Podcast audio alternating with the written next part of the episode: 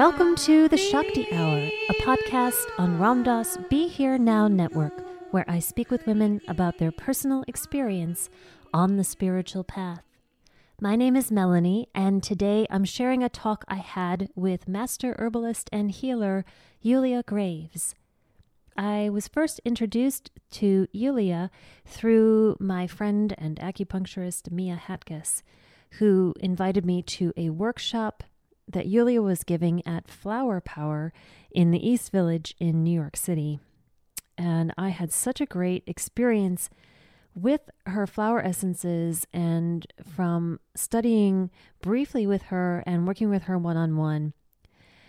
She has so much wisdom uh, to share, uh, not just only around plant medicine and healing, but how all of that works together on the spiritual path for women and men alike. So we talked already way last fall, and this conversation has been uh, sitting here on my computer, and it felt like the right moment to share it with you.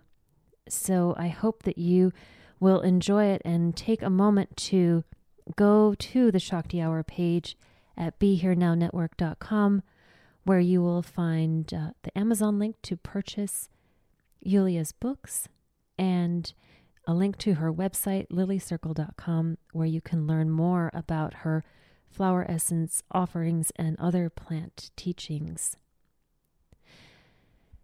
Please also remember to subscribe to the Shakti Hour on iTunes, and thanks very much for listening.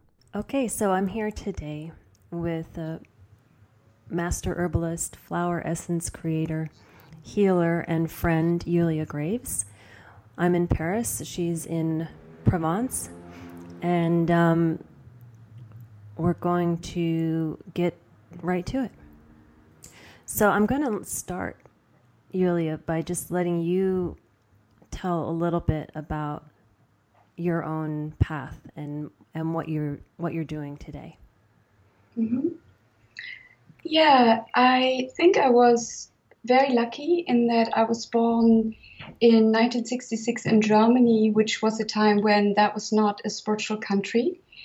The hippie movement was in the US and not really in Europe, and I was in a very, very uh, bourgeois setting.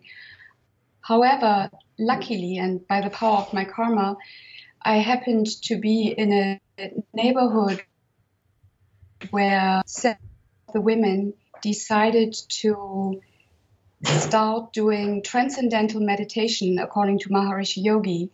And one of our neighbors, she was doing yoga. And then when I say this to people, they imagine again these hippie women. They were not hippie women, they were complete middle class housewives, stay at home and look after the kids kind of a setup. So, because of that, when I was 11, I was introduced to TM, Transcendental Meditation. And I had a very, very great interest in that. I had an inner voice really saying, like, meditation is your life. And I had an expectation of the initiation that as an 11 year old from that culture, I could not put into words.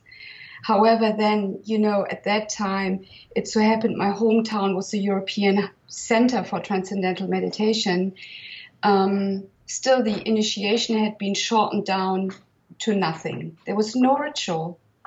And I remember, I think this was a karmic mem- memory of initiation. I remember walking out as this 11 year old child going like, there was no initiation. What just happened? She just told me how to meditate.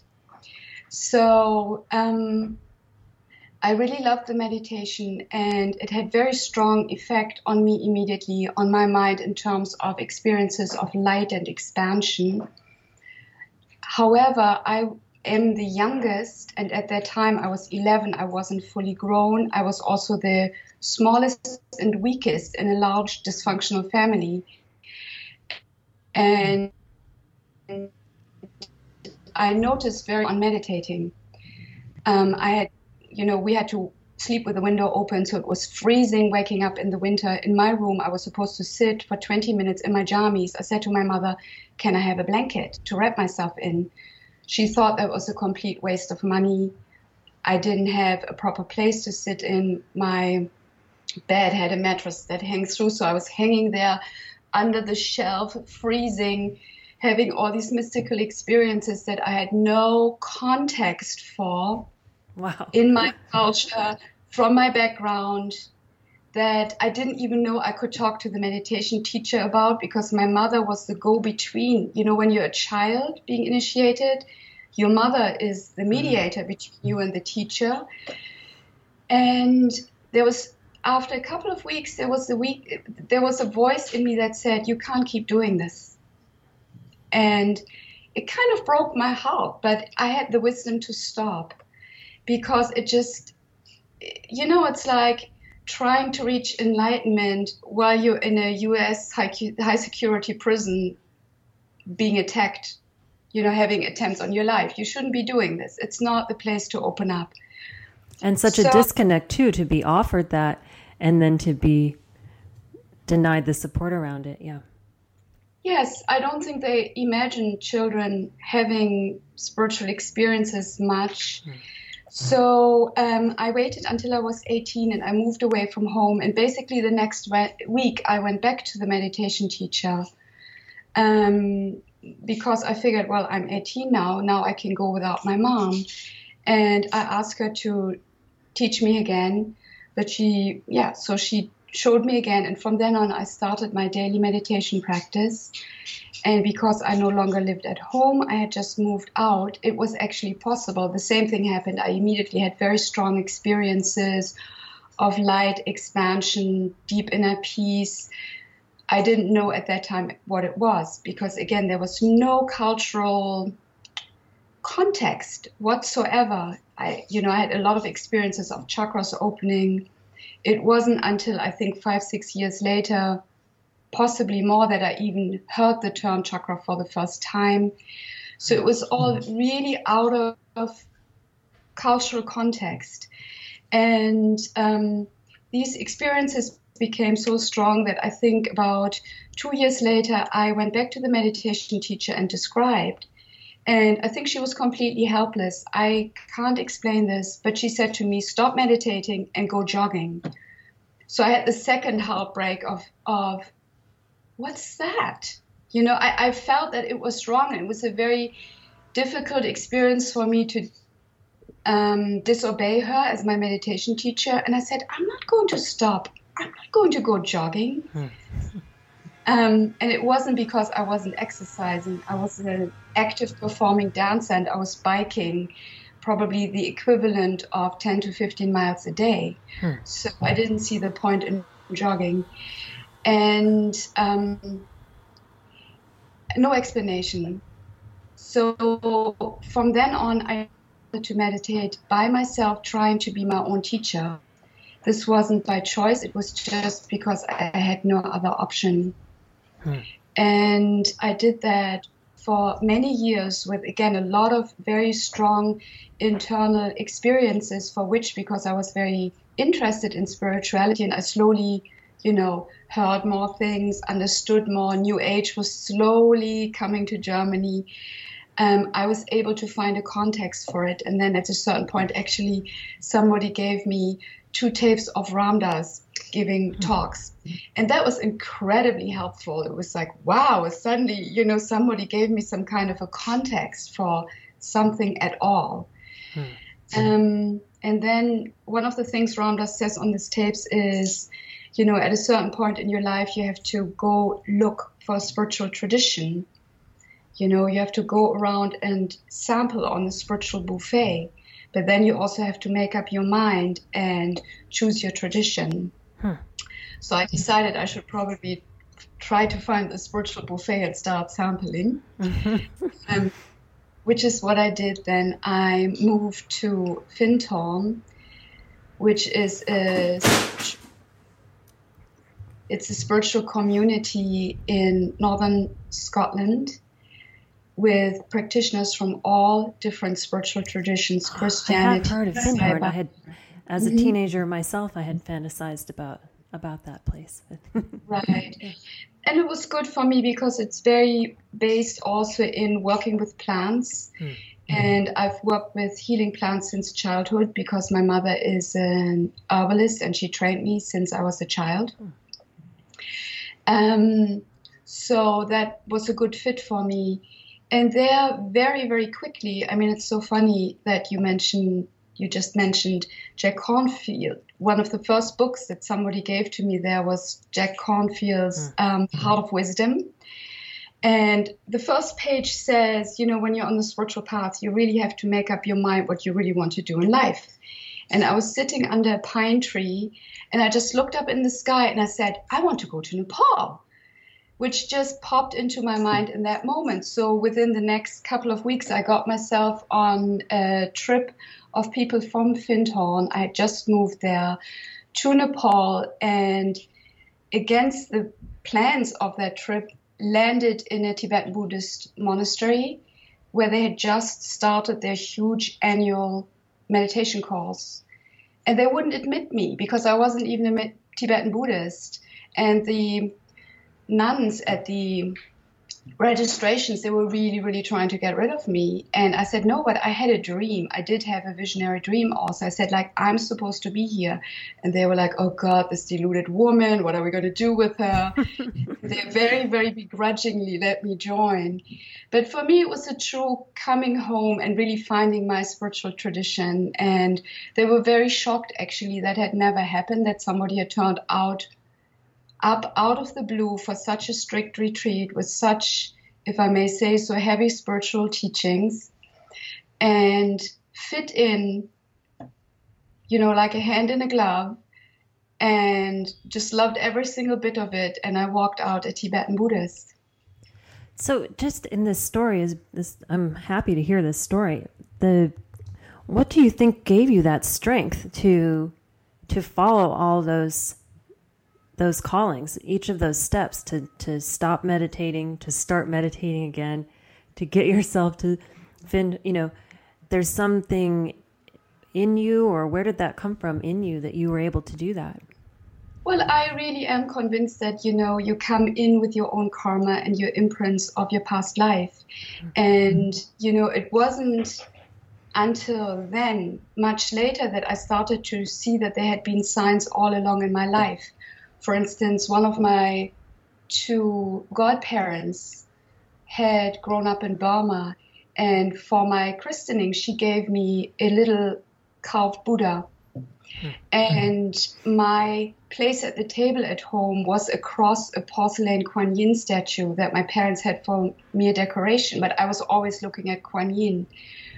And my father, in his surgery, had a Saraswati antique Indian Saraswati statue. And when I was four or five, I loved the statue so much. And all I knew about the statue was it's from India that I said to my dad, Dad, can't we all move to India and you'll be the poor people there? And he was horrified. Mm. So I, mean, I also mentally was not like the rest of my family. He actually said to me, the natives are going to get angry and they will all kill us. That was it were his exact words. I was completely shocked and horrified. And there was actually a time um, as I was meditating already before I found Tibetan Buddhism officially, when I had heard about Tara and I became obsessed about Tara, I would. This is all before the internet. People don't understand anymore right. how that was. Right.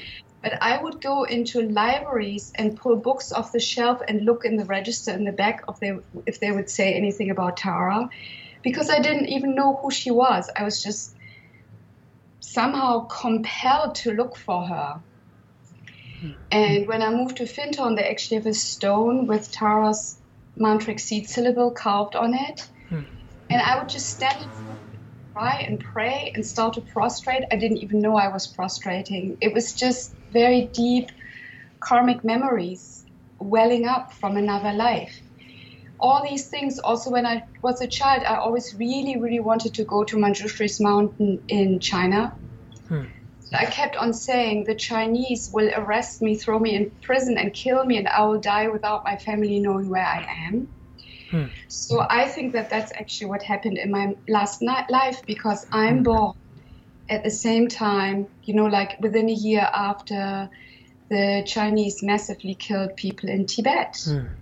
And there are a lot of parallel cases like that. So at that time, the Chinese were massively killing the Tibetans, really reducing population and the birth rate hmm.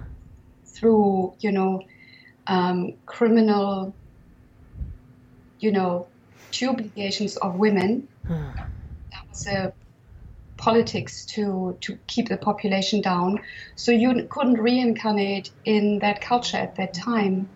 So then the next thing is a phenomenon that you know so many of my generation pop up worldwide and want to be Tibetan Buddhists. Hmm. So that's an intellectualization, but it's definitely clear to me that my mind was very different from when I was born from the rest of the people in my family.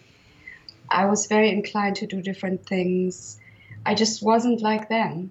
So. And that really is the spiritual journey. Yes. And with this strong spirit leading you. Yeah. Yes. And uh, I can relate too to feeling. I mean, I used to look in the drawers of my parents' bedrooms for my adoption papers because I was sure that I couldn't have been from this family. But yeah. not that they're ter- is a ter- I mean they're a lovely family, but I felt so different from them. I wasn't mm adopted, but I, that that kind of that kind of spiritual pull, I can relate to that being more powerful than my own egoic desires. Right. And it's not that I didn't try Christianity. So I grew up in northern Germany, which is largely Protestant, which translates into atheists. So nobody was essentially practicing. And um, I really, even as a child, I'd go to church every now and then and really sit there and try to get something spiritual. And each time I just couldn't find anything spiritual in it. Hmm the pastor didn't believe in God. His wife was suicidal. I mean, there wasn't much. And then when I had confirmation classes, you know, the, the smartest thing we got to learn is that the Bible is a library because it contains more than one book. And I felt so insulted in my spirituality. Hmm. I remember thinking, you know, looking at the, the pastor thinking, you honestly think that that's all I want to know about God and truth and spirituality? Hmm. And I remember getting so enraged. So we get confirmed at 14 that I read the whole Bible front to back. I mean, I read the whole thing. I said, okay, I'm going to find out for myself. But even then, it was not for me. Obviously, it wasn't my the right fit for me Christianity. It didn't speak to me in the way that Eastern philosophies or Buddhism speaks. So um, I remember being pretty disappointed with the Bible. I had gone to Bible class as a young child mm. every Sunday for fun and to draw pictures. And I didn't really find out anything about Jesus I didn't already know. So I gave Christianity a thorough try. Yeah. Yeah. I certainly would found would have been more inclined to find other things, I'm sure, had I not been so drawn to music because definitely in the Christian church, that's what kept me coming back, and that's where I found spirit oh, was through singing and, and playing that music. Yeah. Oh, definitely. I loved singing. So I sang in the Catholic church choir because the Protestant church didn't have one. and so what I found out that the Catholics, you know, they have communion every Sunday, but they fight. Boy, do they fight in the congregation. So I actually stopped attending after a couple of years because mm. it had started to hurt me that in the name of the Christ they were all fighting all the time. So, right. well, this is not something that the Buddhists are free of either, if I may say so. So this journey, so this journey of coming home and finding this place, is that still where your practice is rooted in Tibetan Buddhism? From that training, is that what you consider your foundational training? That time you spent in the monastery there? Yes and no. I mean, to understand Tibetan Buddhism, there are actually three or four levels, if you wish, because it's um, a path that includes Hinayana, Mahayana, and Vajrayana Buddhism, and then at a certain level, you could say that there's even a level beyond. And if you wish, when you come to Tibetan Buddhism as a Westerner and not like the Tibetans, they think because they're born Tibetan, they're genetic Buddhists. They don't need to behave that way, know anything. They're just Buddhists because they have the genes. So if you come because that's your spiritual calling, it's like you're unmolded. And then it's a very rigorous training. It's, mm. it's very, um, how can I say, ritualistic and strict in many, many ways. So I really wanted to excel. So I really squeezed myself into the mold to the nth degree. And then there came these years of tremendous betrayal when I found out that no matter what I did and what I achieved or how I excelled, they just didn't want a Western lay woman. Hmm. They want Tibetan ordained males to excel, period. And so it is, I make the difference between Buddhism as an ism that means a doctrine, a religious hierarchical system that is meant to preserve a status quo of maintaining itself in the name of a doctrine mm. and ultimate truth, which, which, is what it's about. So that I call the Dharma to make the difference. Mm. So I, of course, I still I never had any conflict with the Dharma. Right. The Dharma never discriminated against me. It was never against me. It was only always completely for me. However, the human beings I encountered for the most part were within the encrusted monastic hierarchies hmm. of Buddhism. Ism means, you know, an exaggerated state of something. And that's what this rigid mold that I had to shed and also break free from if I didn't want it to suffocate me in the end. This it, interesting now hearing your story over time like this of these kind of repeated moments of connecting with the dharma or connecting with the heart and then having having this block or this yes I don't yes. know what to call it thrown in the path and and now and so wanting just to shift gears a little bit now into knowing about the lily circle and how how all of those attempts to stop your maybe not deliberate. I don't know how you feel about them if they were deliberate or not. But how knowing about the lily circle then you were able to create this expression, this whole language and expression through your healing. Uh, can you say yeah. a bit about that? How that yeah, I think it, that comes, it's really a coming together, a flowing together, because obviously I was also doing something professionally while I was meditating and doing all of those things. Although I spent three years studying in the monastery in Dharamsala, mm-hmm. I spent four years in closed, isolated retreat. Mm-hmm. But outside of that, I actually started by studying medicine and holistic medicine at this time. And, you know, I think it's very hard for someone to witness women being pregnant and giving birth without not having this sensation that you just want to protect them forever. Hmm. And so I, I was working as a psychotherapist, herbalist, um, you know, healer with all the natural modalities. And mostly then you work with women, and most of them are mothers and they have little children. So I felt very, very protective of them in my work. And one thing that I saw, not only in their lives, but also in my spiritual experience, is the crushing of the feminine. Mm-hmm. And so I felt very strongly to do something to change that. So I created the Lily Circle, which is a set, a kit, a system of flower essences. They're all made from botanical lilies and they represent within the botanical family realm the essence of the feminine and the feminine on all levels so they are gynecological remedies but they also strengthen the archetypal feminine the feminine divine for instance madonna lily but also you know feminine qualities such as intuition dream awareness softness openness gentleness all of those things I also found those sorely lacking in men. And So I put them together as a mandala like circle that represents the circle of life from conception mm. and birth through maturity to wisdom, transcendence, and death. Death here can mean, you know, outer or inner death, end of a cycle.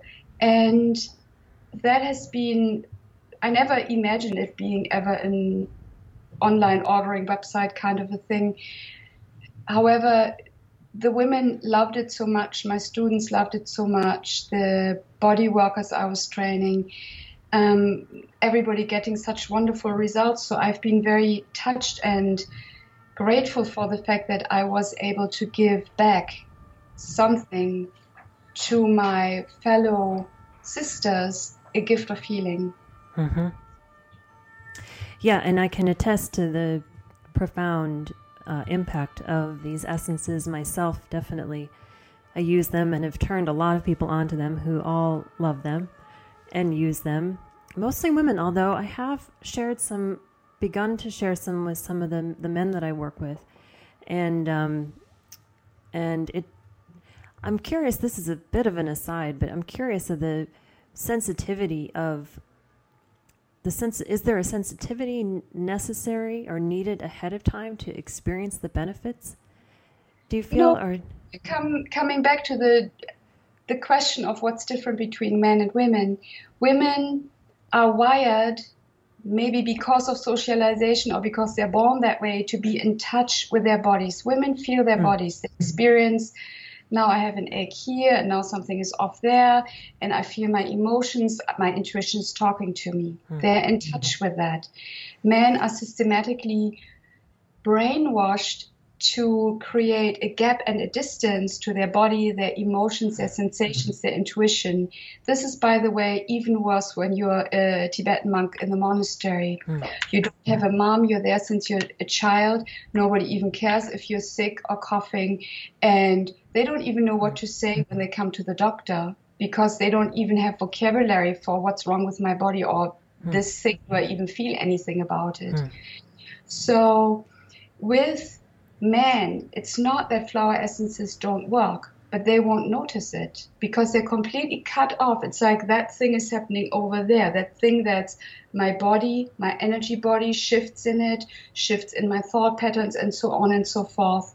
So basically, men will miss that the flower essence is shifting something in them unless they have done that conscious work of bridging the gap.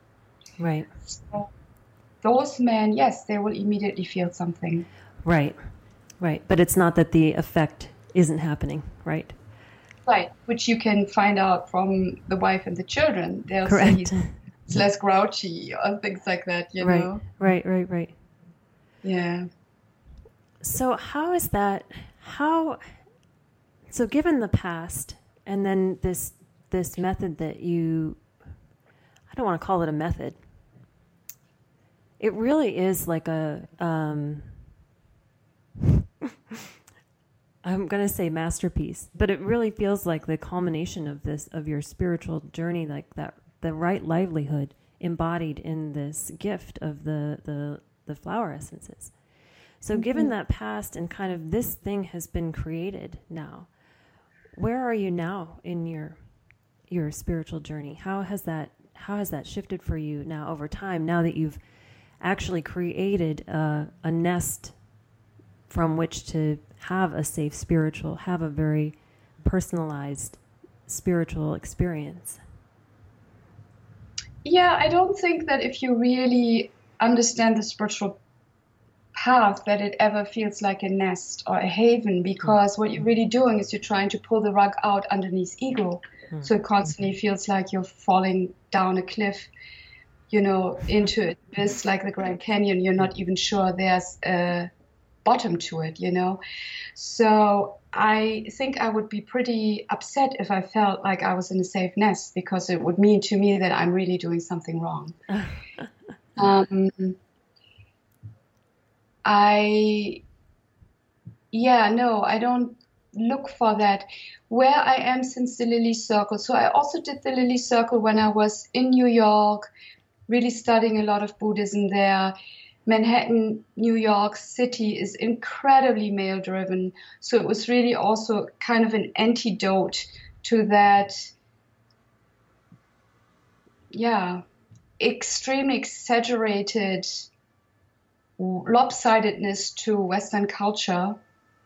Um, and since then, things also have changed. We are just going through a, a period spiritually in the world where there's there are a lot of very extreme shifts and a lot of fear and a lot of fear mongering also. Mm-hmm. And so I actually developed another very small range, just eight essences that I call the spiritual warrior essences, because I felt that even spiritual people, they were, I'm not trying to offend anybody here, but just for lack of a di- different way of putting it, but they were such wimps, you know? so I mean, spirituality is about opening and thus you become more sensitive, but then it's not like, ooh, so and so looked at me the wrong way, and ooh, they're aggressive people in the street. I mean, it's supposed to make you very strong. Mm-hmm. And it's supposed to, I mean, if you look at the ancient scriptures, if you really study them, they talk about the yogis and yoginis stepping up in the face of black magicians, in the face of armies. Yes. You don't shrink back from these kind of challenges. And I guess I've always had a quite a rebellious and warrior like side to me. Um, even before I became a Buddhist, you know, I'd be going into war zones on peace pilgrimages mm. and and you know sprinkle flower essences everywhere to try to shift the energy and just really like be up against the well shelling things like that. Yeah. So um, which was maybe a little bit extreme and crazy but i'm very glad i did it. And i, I just felt like I needed to also give the world some flower essences for real courage and to stand up in the face of challenge. Mm and negativity, which is the theme right now. We'll maybe be coming out of it again. I hope so. I hope we'll get through this crazy phase to another more peaceful phase. Um, so yeah, my my work is ongoing, and I'm really trying to also train people more. Um, I have never been asked to be a spiritual teacher because my brother and sister Buddhists think I look ordinary, so therefore it's very clear the um, that I have nothing to say. I've been officially asked to shut up when people ask me to explain about emptiness, you know, which I only studied three years in a monastery in Tibetan from the ancient. So, hmm. sh- and the reason was, shut up, you're a woman. Hmm. So um, I'm not dumb. I learn fast. I said, you know what? Don't bother even trying to teach Westerners. They don't want to hear you. I don't look Asian. I don't want a transgender operation to look like a Tibetan monk. So I just leave it to other people. So what I can do right now, I can train people in healing themselves in a spiritual context that's outside of um, a spiritual hierarchy, dogma, prefixed ideas. And the moment I'm with plants and healing, I magically look right. They all think I have something smart to say about that. So that's what I can do now. Yeah. Well, and you do. And I can say to the, and I can say to the spiritual uh, warrior essences that definitely when I was here in Paris in uh, in February and March, mm-hmm. I was literally dependent on them to help keep my auric field and keep my center. Because just going out into the world here at that time it's so much better now would be draining. I would come back and just to go out to get lunch i'd come back and have to take a nap. Right, and they were so powerfully keeping me. Yeah mm-hmm. yeah just for the context of the listeners that right. was after the terrorist attacks. Yeah yeah. Yeah yeah yeah. Exactly.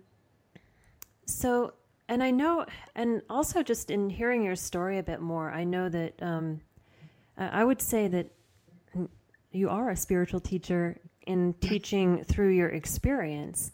And mm. each of these things you've created is a way to support other people on their own journeys. That's been my experience of working with you. And I know that when I was transitioning out of one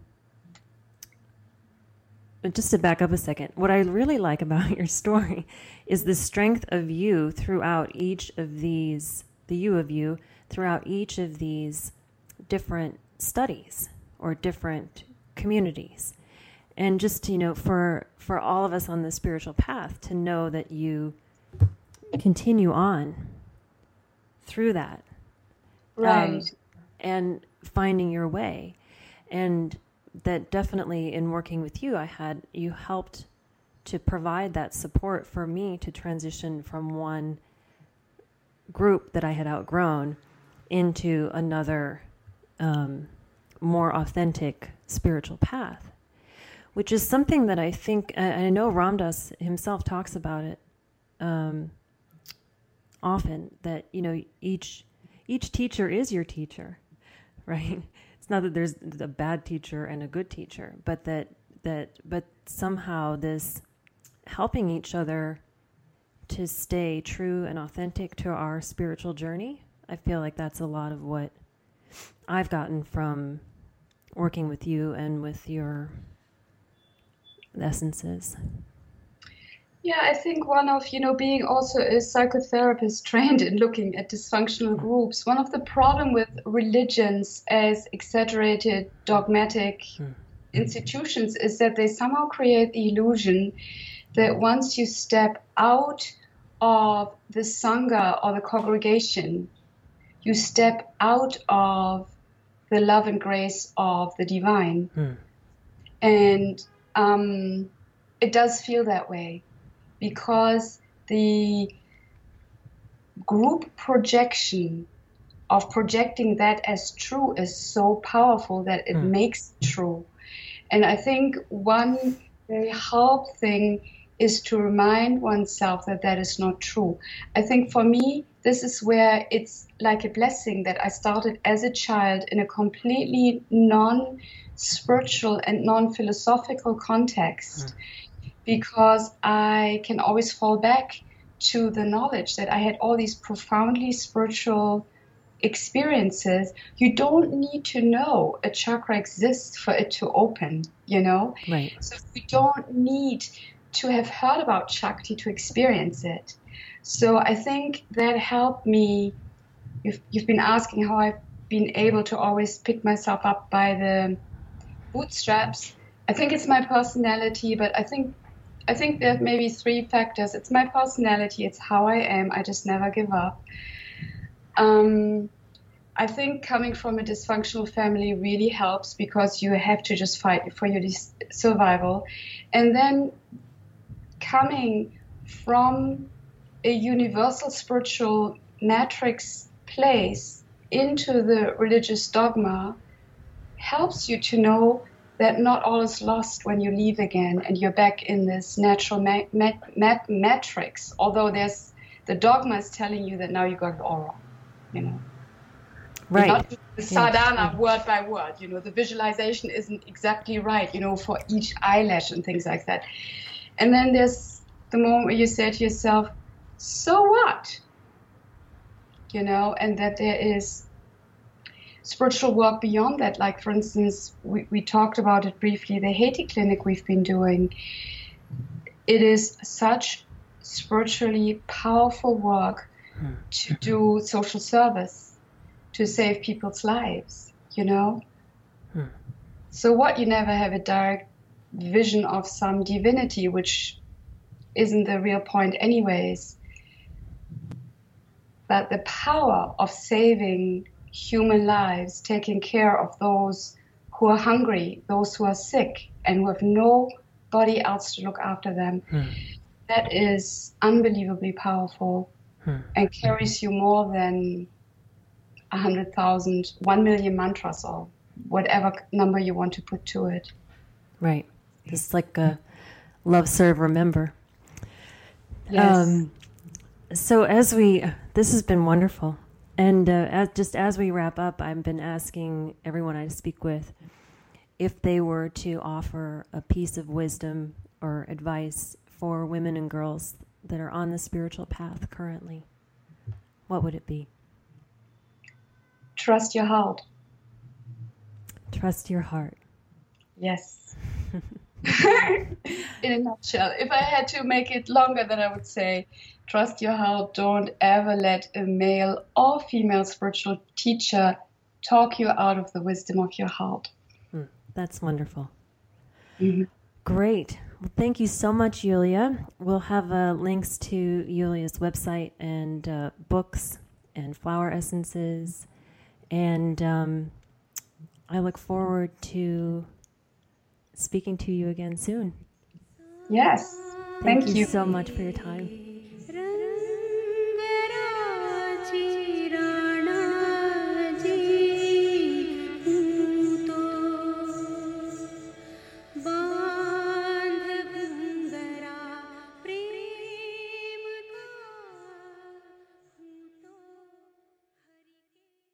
From Ram Dass to Sharon Salzberg, Be Here Now Network is home to over 17 amazing podcasts.